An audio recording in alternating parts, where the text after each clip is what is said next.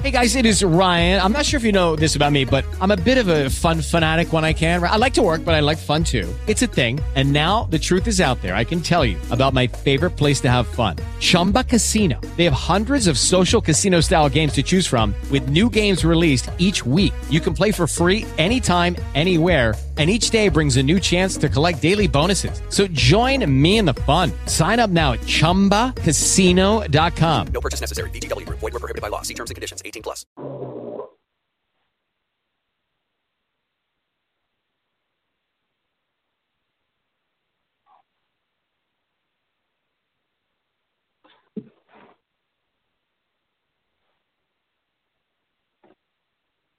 Welcome to the Kingdom Hour. This is Reverend Dr. Donna Ghanney, and we thank you for being with us t- tonight. We have a very special guest with us, and her name is Spencer Tyler. And I'm going to call her Sister Spencer Tyler because she is um, a woman of God in, in Christ. And so we are all sisters in Christ as we are in Christ. Amen. So we Amen. want to get started. Amen. So we want to get started here, and um, again, you're listening to the Kingdom Hour on KEIFM Radio, which is our digital radio channel under the Kingdom Empowerment Inc. And so um, we would like to start off with prayer. Uh, Sister Spencer, would you like to lead us in a short prayer, Sure. or as the Lord Uh, leads you? Amen.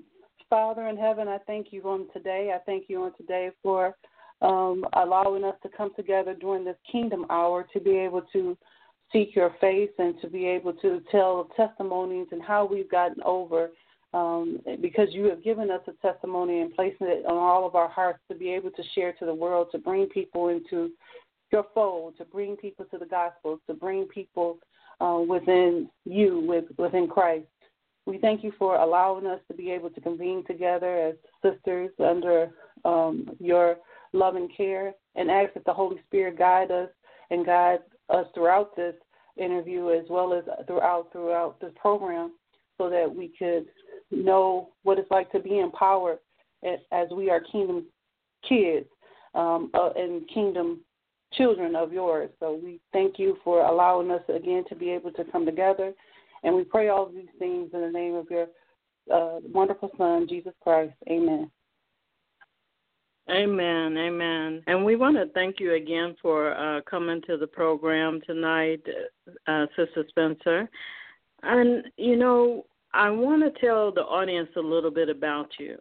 Um, so, Spencer Tyler is an ex Jehovah Witness, and she's now living in Christ. And I'm sure that she had a very, uh, you know, a journey that was probably a little challenging along the way um, in leaving the Jehovah Witness um, ministry. But we're going to talk a little bit more about that, and she's going to share. But she was involved for 20 years in the street evangelism as a Jehovah Witness and she had a firsthand experience of watching people on the streets being broken and and watching the the different things that are going on in society as we see it now. And it may be on some of your your own blocks or in your own backyard. Um but she experienced it her and her husband. And she was involved in um, prayer ministry bible study outreach ministry and uh, through that um, it blossomed out to be uh, a different season and um, a providential brokenness for them. And so they are seasoned speakers, her and her husband, and they have 10 years of experience in, in uh, mini- conducting ministerial training, coaching, and conducting private Bible study in the home so she she is experienced and uh, you know um a lot of that came from being with the jehovah witness but now she's moved on toward spreading the gospel of jesus christ. And uh if you want to learn more about them you can go to their website which is healing for the soul ministry dot org. But let's uh, welcome our guest um, sister spencer tyler hello. hello, hello, everybody. Thank you for having me. Okay, well, we certainly welcome you um, and are very happy to have you here as well.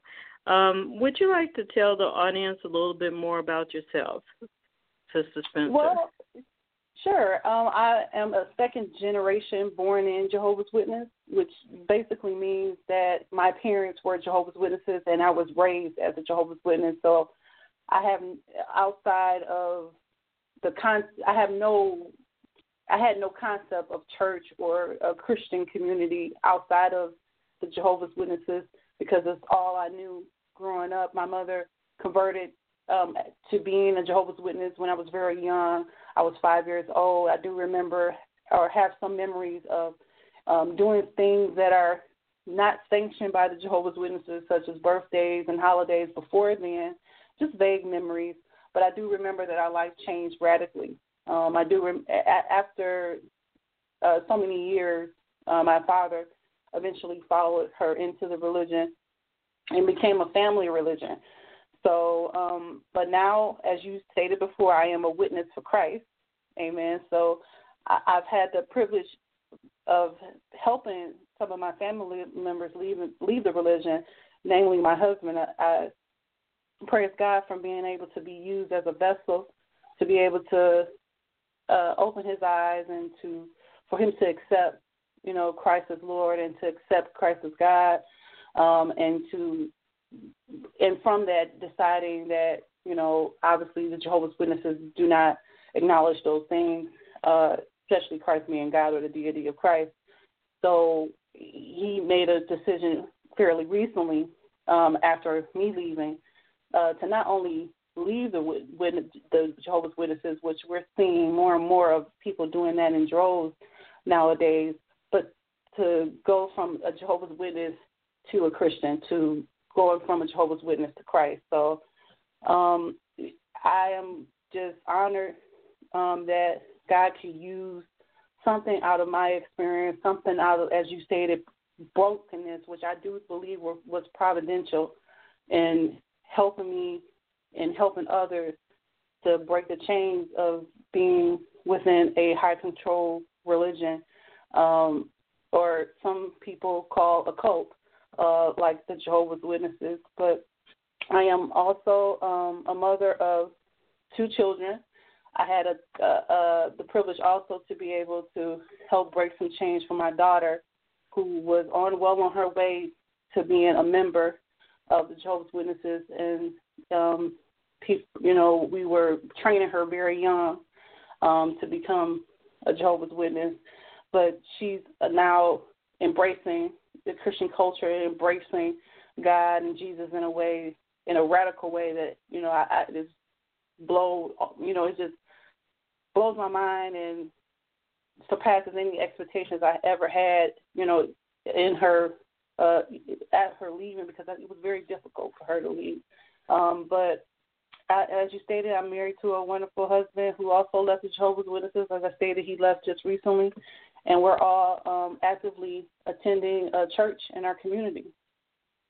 And so we um, left the Jehovah's Witnesses to follow, to literally follow Jesus, which meant that we left a lot behind. Our cross was uh, a lot different than a, a person who d- didn't have that background because we left our family behind. We are being shunned after being well, me being excommunicated, but shunned by our family and by our spiritual community. Everybody we've known, we they treat us as if we're dead because of our decision to leave the Jehovah's Witness community to a Christian community. Wow, so that's a little well, bit about me. Yeah, you know, you know that's quite an interesting story, but we now see rejection occurring across borderlines of uh, even the Christendom. Um, those that have accepted Jesus Christ as their Lord and Savior, um, those that are in uh, environments that are supposed to uh, be the authentic church that display uh, right. that that covenant relationship of Jesus Christ is happening across the the board.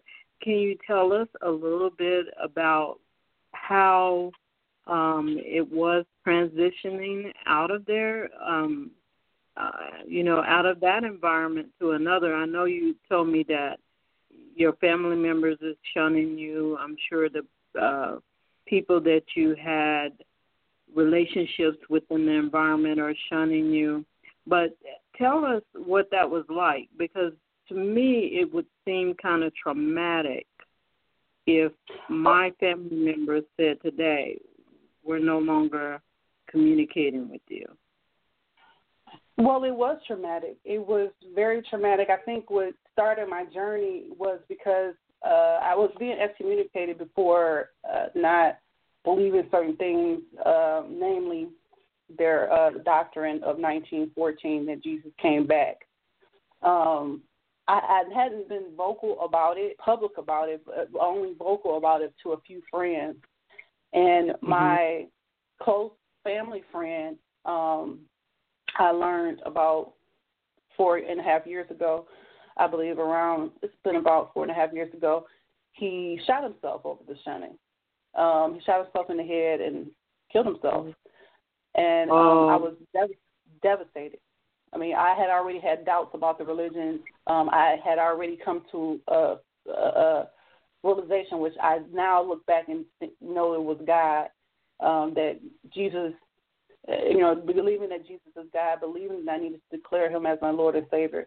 Begin, you know, a lot of doctrines that they were teaching were not mainstream doctrines, and so it was a rude awakening for me. It was like somebody just threw a bucket of water on me. I, I was not ready, um, and when he died, it became more of a uh, cemented in, for me the fact that this could not be God that no one would kill themselves over, you know, being shunned from their spiritual community. Now, when I became more vocal about that with my own family um, after he died, because he was a close family friend, I noticed that they were trying to reason out of it, and, uh, reason out of it to somehow, you know, say that it wasn't, you know, because of the Jehovah's Witness religion, but that he had problems. And then I started to hear more and more and more stories like so many stories of current Jehovah's Witnesses and former Jehovah's Witnesses who were committing suicide over the shunning. Um, but when I experienced it myself, it was it was hard. I actually um, about three and a half years ago, I mean four and a half years ago when this happened, about two weeks after that happened, I had a nervous breakdown. Um, oh.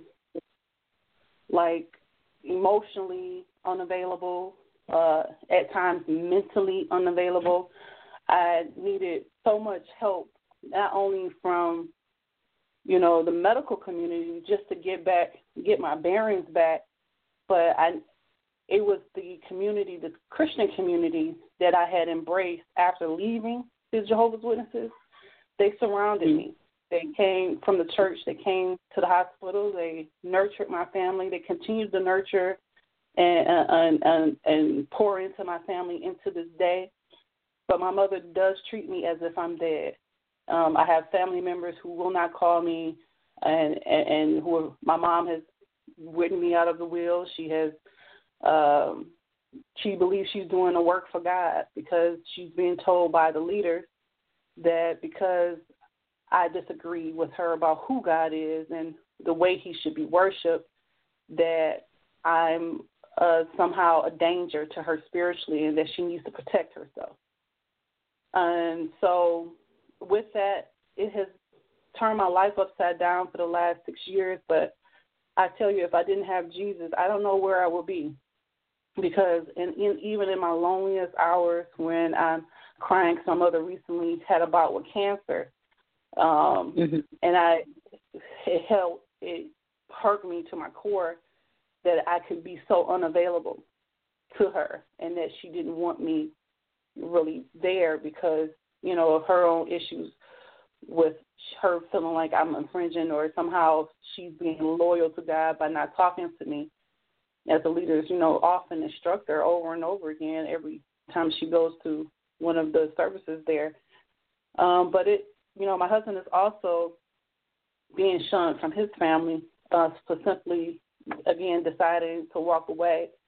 So it's been hard for both of us, and especially for me because he has my husband is not excommunicated.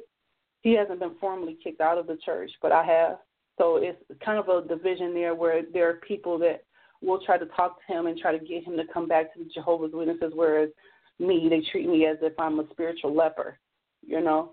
Mm-hmm. And mm-hmm. my children don't have the benefit of their grandparents on either side of the family because the grandparents believe that we are rearing our church children, rearing our children in a church, um, or rearing our children outside of the Jehovah's Witness faith is is leaving them open to being uh, in their worldview that God is going to destroy them. So they must come back. So it's, it's really complex. It's, it's, it's almost like a psychological war on some levels, um, and it's definitely a spiritual war because um, I'm often reminded where Jesus tells us that if we're to leave a mother or a father or a brother or a sister for our sake, that He will give us a hundredfold now in this age and in the age to come. And I am truly seeing my hundredfold um, with some of my family members who are now looking at me and or looking to me um, as an example of being able to leave and successfully leave and be okay. Now my challenge is not to just get people out of the uh, Jehovah's Witnesses, uh, but to help them move from legalism to love in Christ. A lot of people leave, but they, you know, end up atheists. Like my sister, who is uh, was an ex Jehovah's Witness. So there are a lot of Jehovah's Witnesses who, you know, give up. So that's been my experience with the shunning. Um, I, it's just something I go through day in day out. I have nights that I cry about it, and I just give it to the Lord. But it is my cross. You know, it's hard to have living parents and living family members who you know you'll see them in the street and they'll cross over. So, wow, like that God has been my portion. Amen. And uh, that that that is uh, a very serious and um, detrimental situation. But we're, we're just going to keep them in prayers that the Lord will touch their heart and uh, turn them around even while they're still breathing, because um, and and that He will open you know open up their eyes to see that, that this is not Him. Um, right. All, yeah, yeah. So because sometimes we see now that um, people will take a scripture of the Bible and twist it uh, to suit their agenda. And we know that, um, you know, when we look at the Bible, we look at the Pharisees. They they were like very critical, and to some extent, some point that Nicodemus came out at nighttime to seek Jesus Christ. He couldn't do it during the day. Amen. So, right. Yeah, he he couldn't do it. He was afraid to do it, and he was a ruler over the over the law. Um, so we have, um, you know, I'm I'm I'm not going to jump on uh, the body of Christ um, and in this point, but I want I want you to tell me, you know, when you transitioned over into the church, you told me how um, that particular church welcomed you in and and they, how they went there to nurture you through this situation. So did you find uh, this to be a great support to you or when you Oh yes. Especially after leaving because I am a very family oriented person and I'm a person I like to think that I mean I just love people. So it was really hard to walk away from these titles that I held as a Jehovah's Witness. It was hard to walk away from um, what I had worked for. It was it was really hard. It was really hard because I felt like I was coming from you know being you know ministering on such a level within the Jehovah's Witnesses to now being left with no family, no ministry, no no nothing. Um, mm. But um, with the church that I attend, Grace Community Church here in Detroit, they, um, you know, it was hard initially going to a church because churches, you know, are generally, and this is again not jumping on the body of Christ, but I don't think, you know, a lot of us uh, Jehovah's Witnesses don't walk into a church even after they leave, even if they decide to leave, because of so much of the indoctrination that we we get about churches that is, you know, we use terms like is worldly or that is satanic or that you know that all churches are a conglomerate of Babylon the Great, just a lot of revelation type of imagery and terms in order to talk derogatory in a derogatory way about churches to reinforce um, our or the Jehovah's Witness faith that they are the only true Christians on earth. So mm. when I went to a church setting, it was very hard for me to transition out of that. As a matter of fact, I remember um, working at, working at the time, and one of the members of the church um, there worked with me, and she had saw my struggle transitioning out of the witnesses, I was, you know, I worked at a job where it was like 50% of Jehovah's Witnesses worked there. So it was really hard once I left because I was, it was hard to even do my job professionally because they were not talking to me. And um, the, in the work yeah. environment too. Wow. Yeah, wow. in the work environment, it was really hard. It was hard to mm. go to lunches by myself and to walk around like I was walking around with a a scarlet letter like embra- you know emblazoned in my skin or somewhere but she saw me crying one day. And I, I don't remember what I was crying over that day particular day but it had to do with the fact of course of me being shunned and not knowing what to do and whether or not I should totally leave or not. And she invited me to church one day. Now I've been invited to church a lot of times by Christians but I never took it seriously because as a Jehovah's Witness, I didn't think again they were in the right religion if they weren't a Jehovah's Witness. So it wouldn't. Jehovah's Witnesses don't take invitations to go to other churches. But mm-hmm. I I think I was just desperate for an encounter with God, just desperate mm-hmm. to know that reinforced that what I was doing was okay, you know. Mm-hmm. And I do apologize. I don't know. I think that's my phone. But in any case, um, I remember going into the parking lot of the church, sitting in the parking lot for about a half hour, and I was crying. And she called mm-hmm. me from the sanctuary and said, you know, tried to try to coax me in, like it's okay, you know, God is here. You are you need to seek an encounter with Him, and we we basically we got your back, and we're gonna uplift you. This is where you need to be. And she was talking to me and trying to coax me out of the parking lot. And when I first got out of the parking lot. I went into church and I saw this big old cross. and I, you know, we don't have crosses and we don't even, you know, we don't, well, Jehovah's Witnesses don't believe Jesus died on the cross. So that was, it was the first time I had ever, ever been in the church. So it was just a culture shock.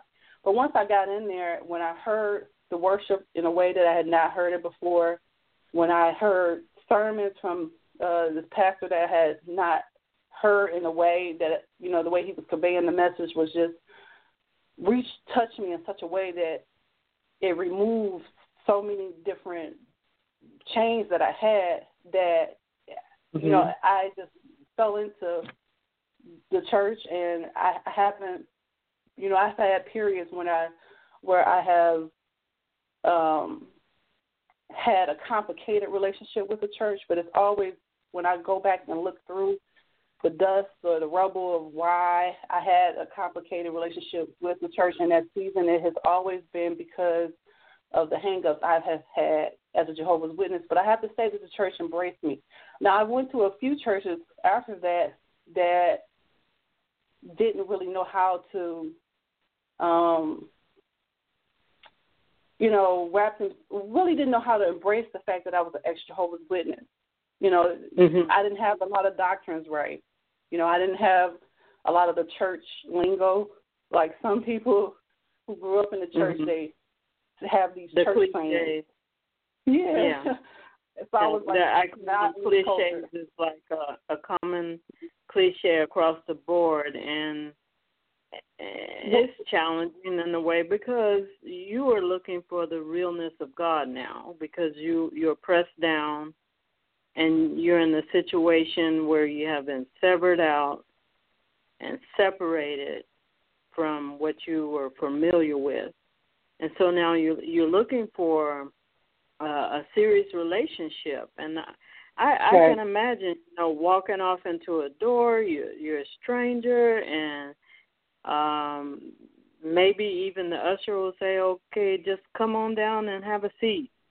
Um, one may hug you and say, Welcome to uh, you know, such and such church. Um, one may say, um, hold on one second and I'll find you a seat, you know. But right. being welcomed at that that first instance in the door is going to make a big difference for you because you you've already felt rejection and you've already felt so many things there. So tell me what that is like where you said you went to other churches as well. Well, when I went to other churches, um, and again, this is not no knock against the other churches. I just think that you know, I, I well, well, the church that I'm at now, and you know, everybody has to find their own fellowship where they can grow and thrive and be in Christ. Sure. So I was, you know, trying to figure it out, but I think they didn't really know how to handle me. You know, I had a lot of questions. I had, I mean, this one church, um, it was of a particular association, and they are really strict as far as like dress.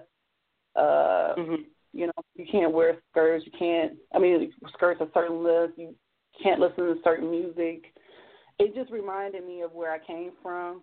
Um, it was mm-hmm. so I ended up walking. It was walking away from trying to walk away from legalism or a legalistic mm-hmm. mindset, and I quickly when I walked into some church. Well, I've, I had only visited two before, but the two churches that I visited before, they seemed um, almost not almost as legalistic, but it reminded me of it.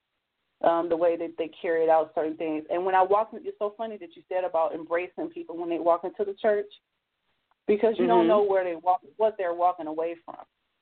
Right. And I think what to for Christ. So when I walked into this church, I think what stood out to me, the church that I'm currently at, um, where I was baptized at, um, they immediately embraced me. It was people I didn't know. I mean, they didn't know me from Adam. They didn't try uh, to um, quiz me. They didn't quiz me about you know what I believed in, and you know I know Jehovah's Witnesses believe this. Do you believe this and this and that? And because at that time I didn't know where I was, you know, as far as believing. I, a lot of the doctrines that uh, like hell or you know, the belief in, that Jesus is God or the Trinity and some of the hot button issues, those things I hadn't explored or even researched or because I had been told all my life these were lies. But there was no mm-hmm. pressure. And the pastor there, you know, even when I was in a hurry to go ahead and sign up and join this church and become a member, I think he saw in me the fact, and my husband, I think I've always appreciated that he he knew a little bit about the Jehovah's Witnesses enough to know to tell me, hey, when you, I want before you run into another relationship with another church, I need you to just be, just breathe, just mm-hmm. you've been running, you've been crying, you've been worrying, you've been fretting, you've been just come and just rest in God's presence for a while. Just and mm-hmm. grow up, you know, and and you know mature in the faith. And I always appreciated that because I always felt like leaving the Jehovah's Witnesses, getting off one track, that I immediately had to jump on another one. So that wow. was encouraging for me. That's and I, good. you know, different That's... churches do different things. I do realize that. Um, but when God leads you somewhere, I think you know that's your spot. And I've had challenges with the church that I'm at, um, but I, I think that their overriding principle is that they're a church of love. I'm talking about the people, not the building. But that, Mhm. that they are that they are loving, and that's what Jesus said would be the identifying mark of his disciples. That would be how you would know who his people were, was if they had love among themselves. And Wow. the love Mhm. and, and you know I'm almost in tears now, and embracing Mhm. me after being rejected by a, a, a spiritual community, like literally kicked out with no place to go. That Mhm. that, that the embraces from every single person member of that church, from the front of the church to the back, um, really left an impression on me that I, you know, I it it left a, an impression of Christ that they were. I guess their uh, motto is that they're a, a mosaic, striving to live like Christ, and I really was seeing that people were really sincere and were trying to live that out. Yeah. Well, it, I mean, I mean, it's it's such a um, it's a book actually. um, Right. The story is actually in a book, and I'm sure that it would help a lot of people um, that have experienced um, going through the phases of being rejected or shunned out of environments, because you know we see these type of things happening in fraternity orders. We see it happening in uh, cultural norms and traditional norms. Um, we see it happen with uh, religion. Now, when I say religion, I'm talking about according to the precepts and laws of man and not uh, under the word and under the authority of God.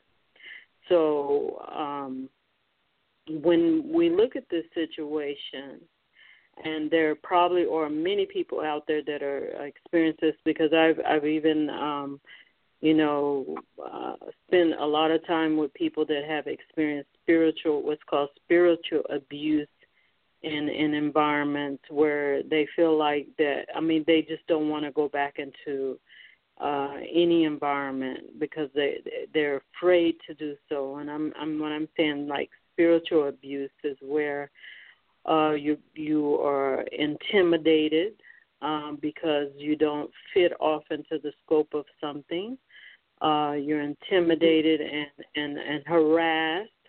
Um and and a lot of times you know as you have said some of these things extend outside of the the the church because you may work with uh some some people or you may um belong to other organizations where you interact with people and and um it becomes very um uh, you know it's it's very sad that anyone would have to uh, face something like that because of um orders or uh, rules and regulations and and, Mhm. and legal uh you know legal remedies and legalistic Mhm. uh views and it, no one should have to feel that way that if if you don't go off into this environment you're you're you're not you're not of God. You're not a child of God.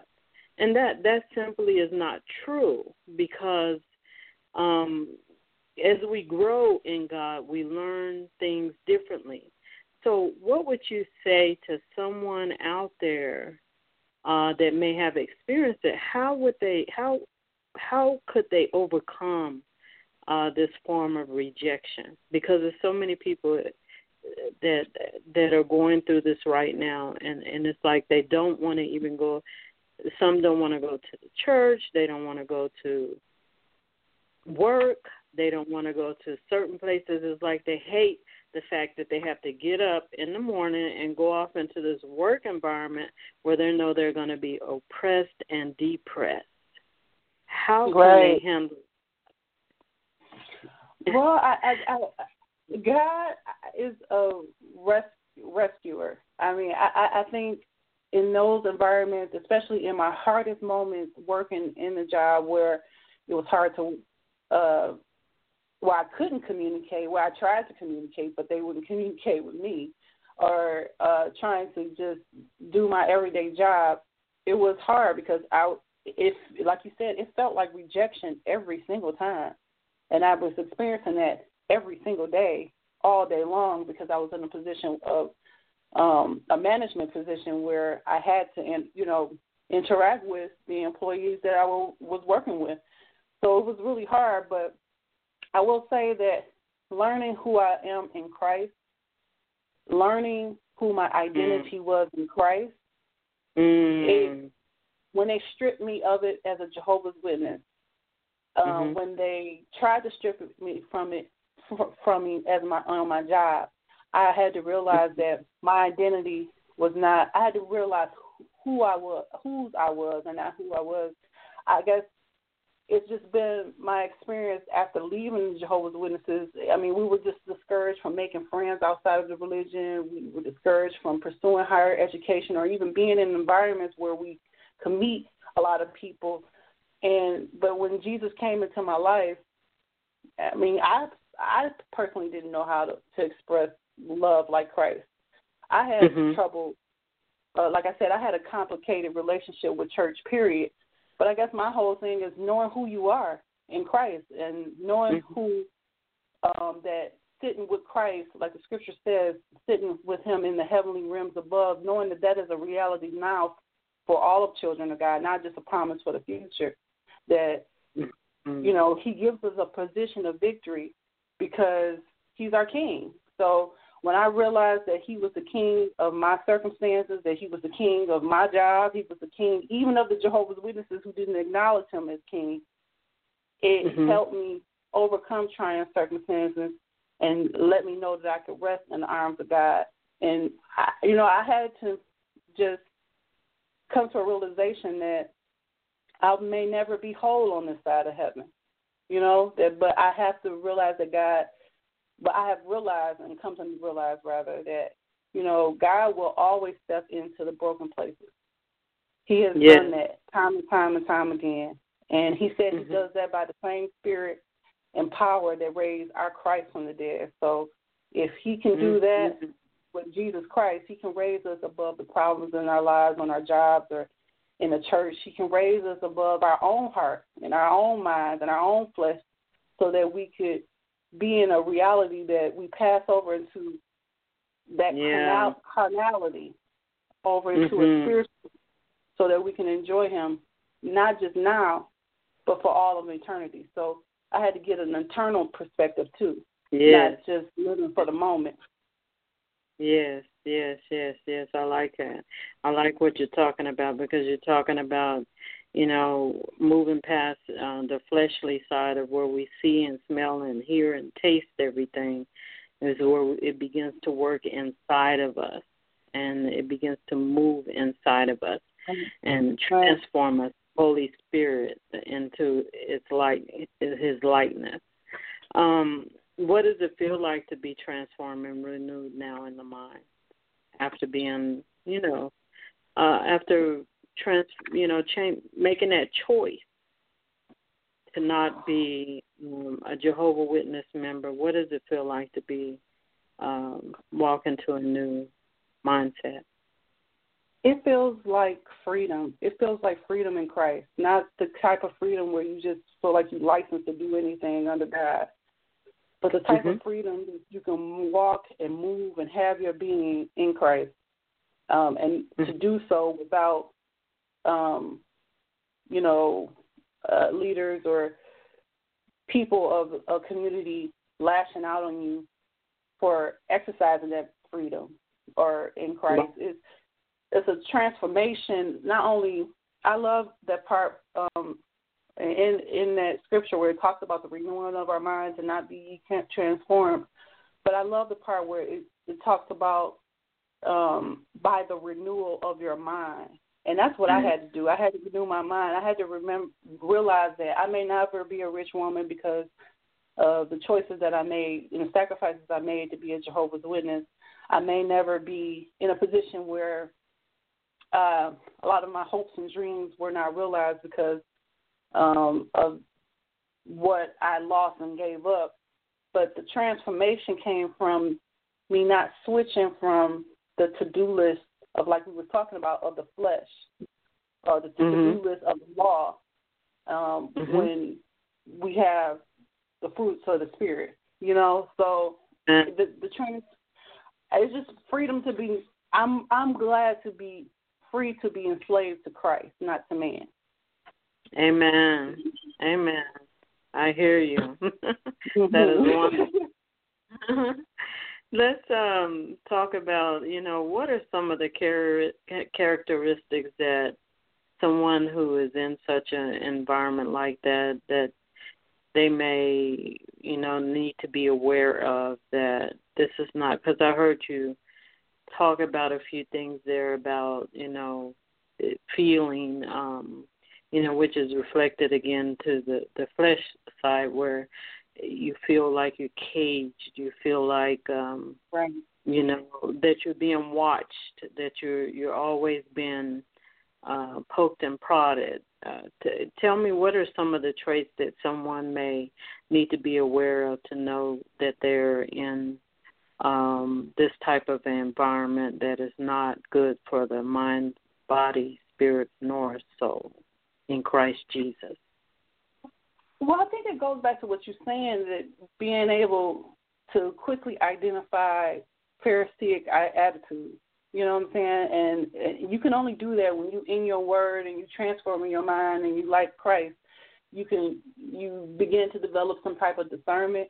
And then after that, I would say that you know it, a few things. One, I would always examine the community that I'm in to I call it their Jesus meter. You know, where does Jesus fit in their lives and where does how do they view Jesus? You know, is Jesus just a man or is he a God? Is he um a savior or is he a Lord? You know, how how does this community as a whole view Jesus? Um, how do they act when you disagree? You know, are they wanting to communicate you from or expel you from their group? Um, mm-hmm. I would look at how they interpret the Bible. You know, a lot of us have the benefit, or some of us have the benefit, rather, of going to churches where uh, not only their word feel, but their the person who's given the message is spirit filled. And some have even gone to, you know, seminary schools to be able to study hermeneutics and textual mm-hmm. criticism to be able to bring to life the text and also stay true to the text. So within my community, it, they had their own Bible. That was a big red flag. had I not been born in as a Jehovah's Witness, that would have been a red flag to me. Like, why do y'all have a different Bible than everybody else? But um their Bible was, you know, is, and the Bible that they have is because they don't believe Jesus is God. They obscure and change and move around certain passages in order to deny that reality. And then I guess mm-hmm. I would say how do how do these this community view their leaders? Are their leaders on par with Christ? Like do they view them as Christ in the flesh, or do they view them as fallible men striving to serve God just like you? And then lastly, the what drew me in to the community that I'm at now at this church is love. You know, mm-hmm. are these people loving? These are, that is what Jesus said will identify those who belong to him, those who his disciples, if you have love for, among yourselves. And that was after telling him, telling his disciples that we must love our God with our whole mind, strength, you know, um, with everything that we have, you know, that are they loving towards each other? Are they, and not the love bombing that I endured, I endured as a Jehovah's Witness, where it's a practice love that they're hugging you and loving you because they're told to from a platform or from a uh you know a stage but the kind of love where you know in your darkest hours they'll come into the brokenness with you and pray with you and you know mm-hmm. cover you you know during mm-hmm. seasons of brokenness and where you need them the most and so yeah i would it's their jesus meter how they act when you disagree how they interpret the Bible, how they view the leaders, and whether mm-hmm. or not mm-hmm. they truly have love among themselves. Those are some things that I will look for to see if my community or my environment has the authentic mark of Christianity. Amen. Now, how important? I mean, because you you talked uh, you said uh, some key points there. You said, based on what you're saying, I'm just going to summarize it a little bit. Um, the Word of God. Right. The Word of God and that true intimate relationship with Jesus Christ is going to be the most important. But you know, you went to a different level because you said someone that was spirit filled, someone that had the Holy Spirit with them, was teaching. Right. Uh huh. And I'm sure that it resonated, uh, you know, into your spirit, and you you realize there's more to it than just the word that you've been taught. Amen. Is Amen. Fair statement. Okay. Would Would you like to share a little bit about that? Because you know, I think a lot of times we get a little confused, and the, the pe- you know people are walking into the church and sitting on the bench, leaving their Bibles at home, um, right. hearing the hearing the sermon, then they go home and there's no change in their lives. Uh, they're not experiencing something different in their lives with their relationship with Jesus Christ let's talk about that. Tell me what made that impact, that change for you. We know that it was a spiritual teaching, but uh, how did you come to realize that? You know, it it's a process. It's something that I'm still it's ongoing because I'm all, I'm always exposed to so many different types of teachers. Because even though I attend this church, um, mm-hmm. I re- you know the like I said the church is you know itself. We sometimes we get conf- or mix up or forget that the church is not a building, but the people that's in it. Mm-hmm. And yeah. for me, I've been exposed to so many different pastors and teachers because I'm always, you know, trying to listen to different sermons. You know, whether I'm listening to them online or visiting other churches and stuff like that. Um, I think for me, um, connecting with the words that are given from the person, whether it be a pastor or not, to like to figure out whether they were spirit filled or whether or not it moved me.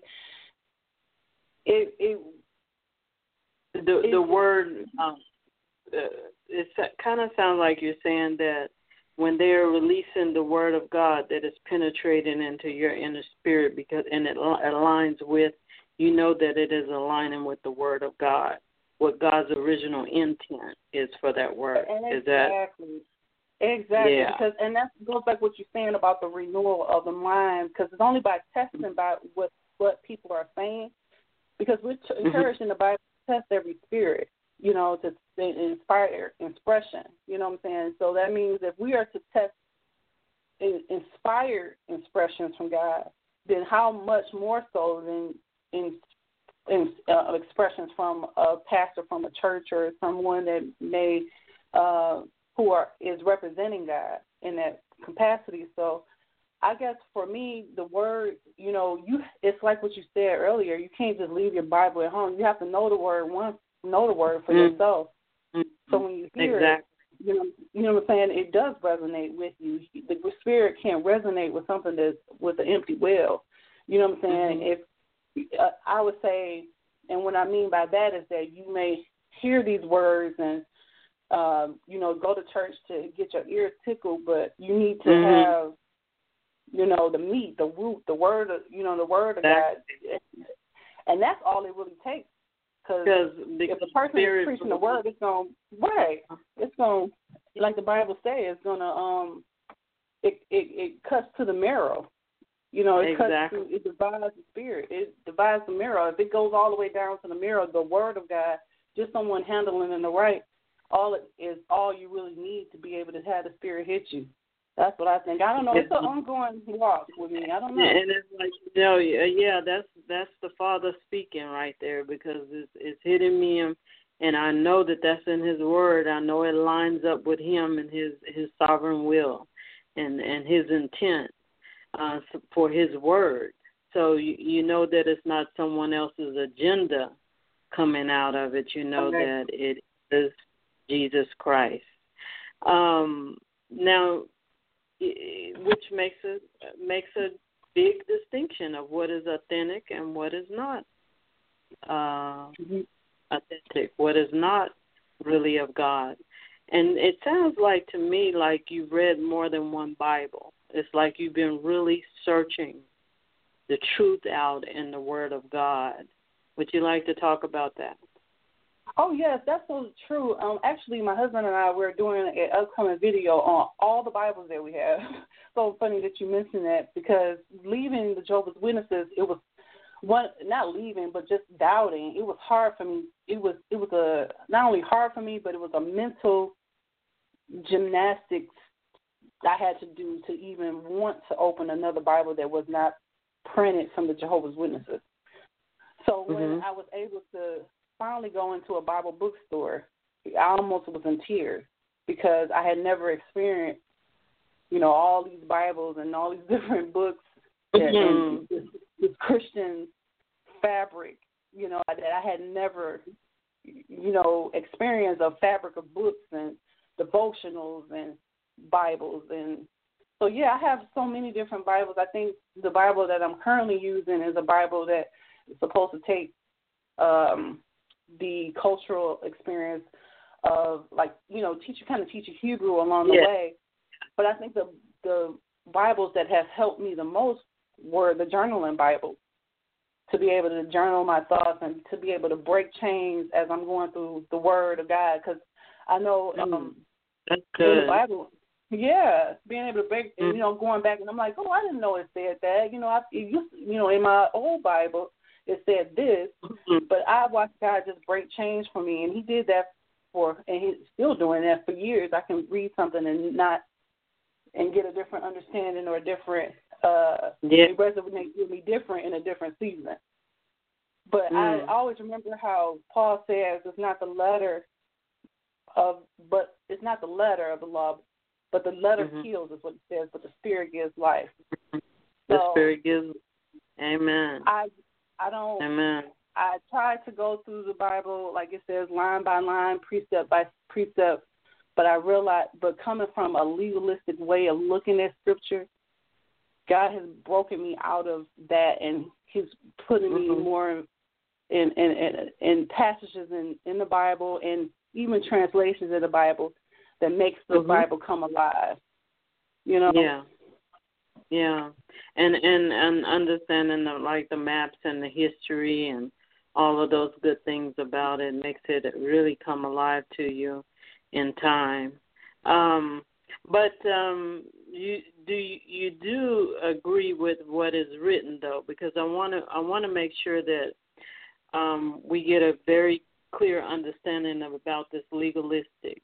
Um, yes the Pharisees had their own like rules and regulations, which were different from the Word of God. Actually, the get if you go into the fullness and depth of the Word of God, they were actually kind of going contrary to it, and that's why Jesus was coming out and explaining, "No, this is the kingdom of darkness, and this is the kingdom of light." Um, so tell me, um, share your thoughts about you know the Word of God as far as because sometimes people will say now this uh, if you apply this in in the Word of God, you're being legalistic. But legalistic is kind of like these precepts and laws that men put together and take the Word of God and and entangle it into their rules and regulations. So right. talk about that because I want to make sure that the audience is clear on clear, what we're right. talking about. Legalistic. Well, I love the way John Piper puts it. He he says that the essence, if I can get it right, he says the essence of legalism is when faith is not the engine of obedience. Amen. Basically, when we're working hard for God in order to earn His favor, we're not operating in faith. You Amen. Know, I said we're saying that we have to add to the finished work of the cross. You know, like his Jesus didn't do enough, and so we have to work hard to make him happy. We have to take it in our own hands to make, be accepted by God. That's legalism. But mm-hmm. the Bible, but what's not legalism, or I think the confusion comes in, is that you equate the pursuit of godliness to legalism. Mm-hmm. Now that can cause problems because a mistake like that is that you're projecting. It, it, it, it eventually leads to you projecting judgment on other people or living in a way that's not of God. But pursuing Mm-hmm. God godliness and legalism is not the same. Legalism is um, to me is a matter of a heart, not obedience to God and radical love for other people. Legalism is like what we're trying to do to earn God's favor to be saved, not when we're following Jesus because we're saved by grace. So, Mhm. and when I learned that, um, you know, as a Jehovah's Witness, when I say legalistic, I mean in the ways that the Pharisees did, did where Jesus was saying that you measure the deal, you measure the cumin, you measure measure this, but you don't measure the weightier things of the law, namely faith, love, and righteousness. You know, where they're paying attention to how you dress, or you know, even though we're supposed to be as godly, but if you, and let me give an example. Um, as a Jehovah's Witness, you know, if you didn't come to their service, um, I don't know, as a female wearing stockings, or if you didn't come to their services and, um, you know, were not timely, they would call you out on it, or, you know, and sometimes it'd be struggling women with babies or something like that, or requiring that you, all of your members must do an average of 10 hours of door knocking. You know, if you are do, not ministering to people out of your heart, Right. you're not really ministering. If you you've been told by the church that you have to go out and knock on doors. Yeah, You know? doing the work. Yeah, doing the work of the ministry instead of the work of God. Amen. And right. And Yeah. are we required? I mean, are we called by God to preach the gospel? Absolutely. Going out Yeah. to service and knocking on doors. There's nothing wrong with that. But Mhm. it's where your where your heart is. Are you doing it because you know you have a church that is legal listed in a way is- that is telling you that if you don't do a certain amount of hours that you don't look good for the church and therefore you could lose your salvation over it. Wow. You know what I'm saying? Wow. That's crossing over into something totally different. But we are Yeah, called to godly people. Way. Yeah, called into man's way. Um, yeah, I certainly agree with you there, and and I know just from my own experience of going out uh, and ministering to people, uh, doing evangelism. One of the things that I uh, came to realize in, by experience is that when the Lord is leading you to do it, He has a purpose for it. And Right. that purpose will be fulfilled. But if we're just going and doing it at our own works and our way, nothing happens. Right. And we're we're not given that light of God in it, and that that's what it's all about is moving based on what how He wants us to do by the Holy Spirit. Amen. And this has really been an awesome um, interview, an awesome discussion that we've been having. And we do have a caller on the line uh, with us at this time. I would like to open up the line. Caller, if you have any comments or any uh, insights you would like to share, or have any questions or prayer requests, feel free to do so. Please state your name and where you're calling from.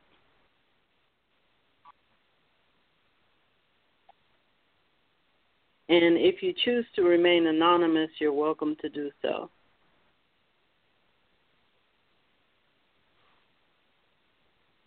Okay.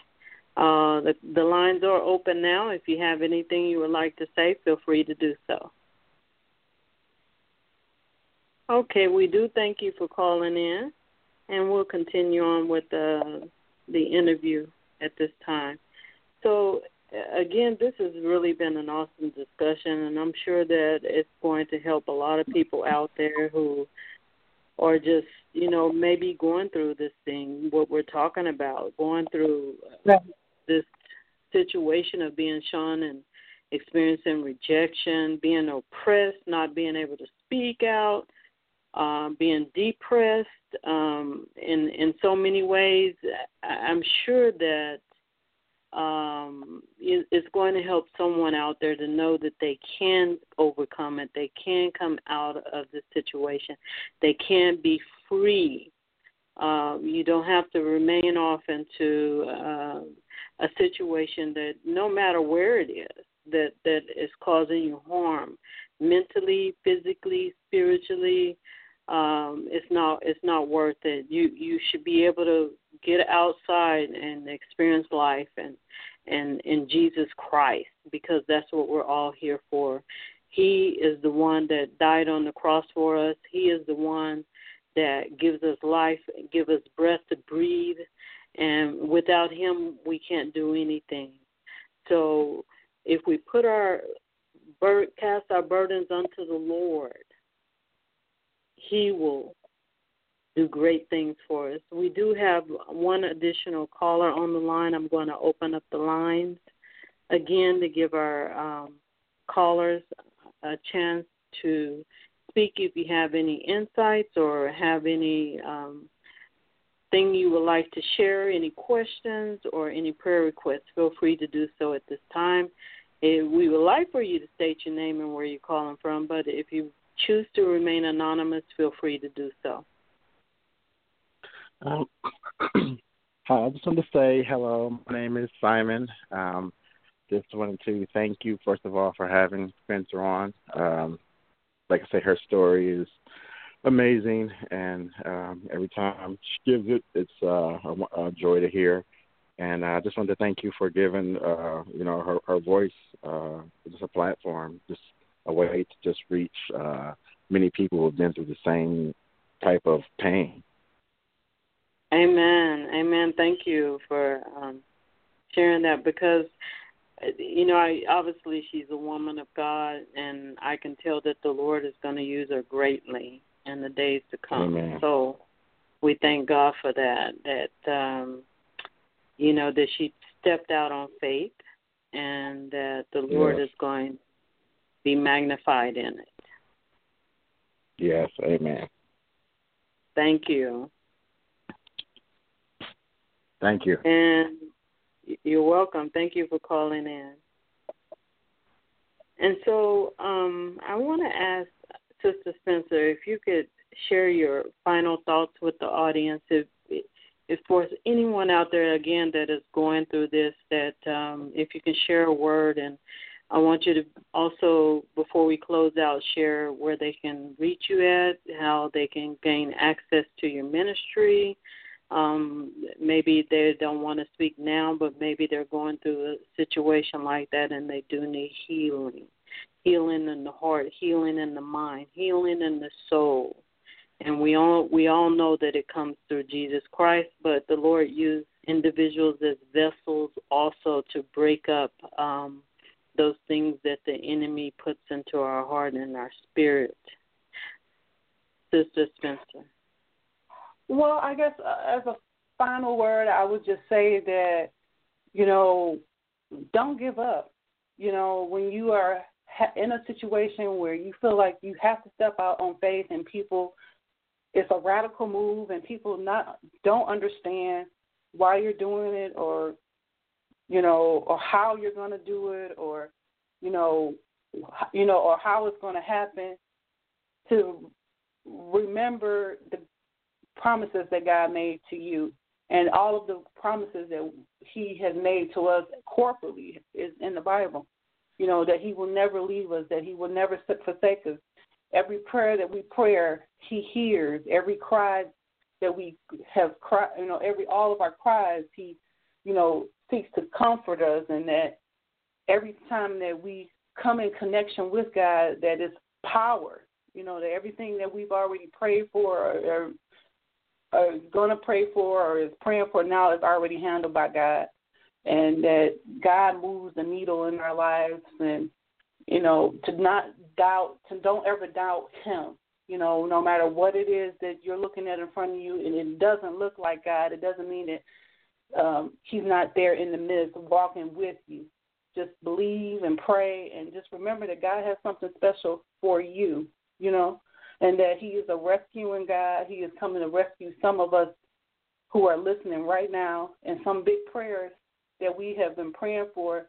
I trust that He will answer them because He has done so every step of the way. Not only did He deliver my family from the clutches of the Jehovah's Witnesses to the illumination of Christ, but He's given us a new lease on life and given us a new identity in Him. And those rich spiritual blessings are are blessings that we can look forward to. We may not can put our hands on it, and we may can, can't transfer that and spend it in the bank or put it, you know, spend it anywhere. But that's more than what all that we can ever hope for in this life. It was what all the first century Christians looked forward to. It was what Paul looked forward to that day that God will say, "Well done, my faithful servant." And that's what we're all looking for out of this life until we can meet Him and see Him one day. So that was that's what I would tell people is just to hold on to His everlasting arms. Amen. Amen. And there's nothing better than that because he do love us and uh when it seems like no one else do and you know, I wouldn't be surprised if some of those that um have shunned you or that have rejected even you or anyone out there that maybe even when they go to sleep they cry tears out because they want to but they just don't know how to walk out in faith. And we're mm. we're going to pray that the lord will break those chains that are holding them captive uh, and set them loose from that and and we want to also pray that the lord will um uh break those soul ties those covenant ties that are not of mm. him and show them Amen. the true life of Jesus Christ. In Jesus' Amen. mighty name. Amen. Amen. Amen. Because that's what it's a, a lot of. I mean, because you know that when you said you went into certain church environments, you saw some familiarity there, you know, and and those are like uh soul ties that that hold people in bondage to things that are not of God, and, soul ties and spiritual ties, and, and bodily ties. Um, so they they are uh, things that have to be broken, and only can do that. Only God can bring us into that brokenness where we die to self and we accept Him as our Lord and Savior, and we move and walk in Him. The Bible says in Romans chapter eight that they who walk by the Spirit, these are the sons and daughters of the Most High God. And in Galatians, it says, those that are walk and are led by the Spirit, they will inherit the kingdom of the living God, the kingdom of God, and that's what we're all are striving for. So I'm hoping for everyone that is listening out there that you will know that if you continue that race for eternal life, stay on that narrow path and keep your mind focused on that narrow gate. God will be with you along the way, and He will shed His light before you. That that rock that's put before you to stumble over, it, it, you will it will not be your portion because He will walk you through that path, and you will not stumble. You will not stumble. That is what He has said. So we just have to keep our mind on, on eternal things because the Bible says this earth will pass away. Revelations 21. Mm-hmm. And I mm-hmm. saw a new heaven and a new earth, for the first heaven and the first earth were, were passed away, and there was no more sea. And I, I, John, saw the holy city, New Jerusalem, coming down from God out of heaven, prepared as a bride adorned for her husband. Oh, church, are we not the bride? Are we going to be adorned for the husband, Jesus Christ?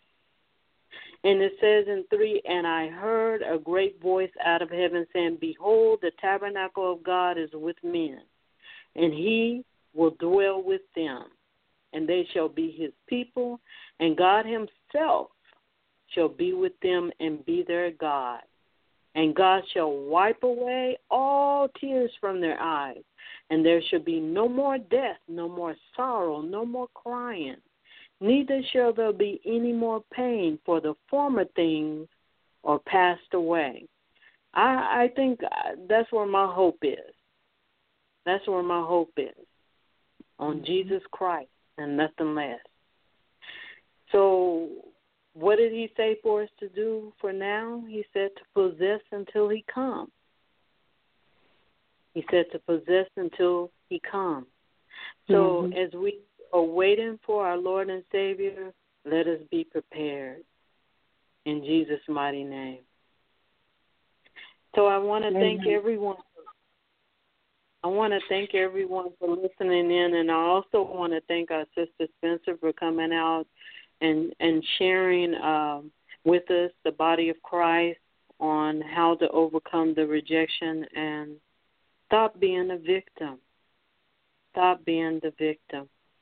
You are made to be a victor in Jesus Christ. And I want to say to the body of Christ, we love you all, and may the grace of our Lord and Savior be with you now and forevermore. In Jesus' mighty name. Amen. God bless you all.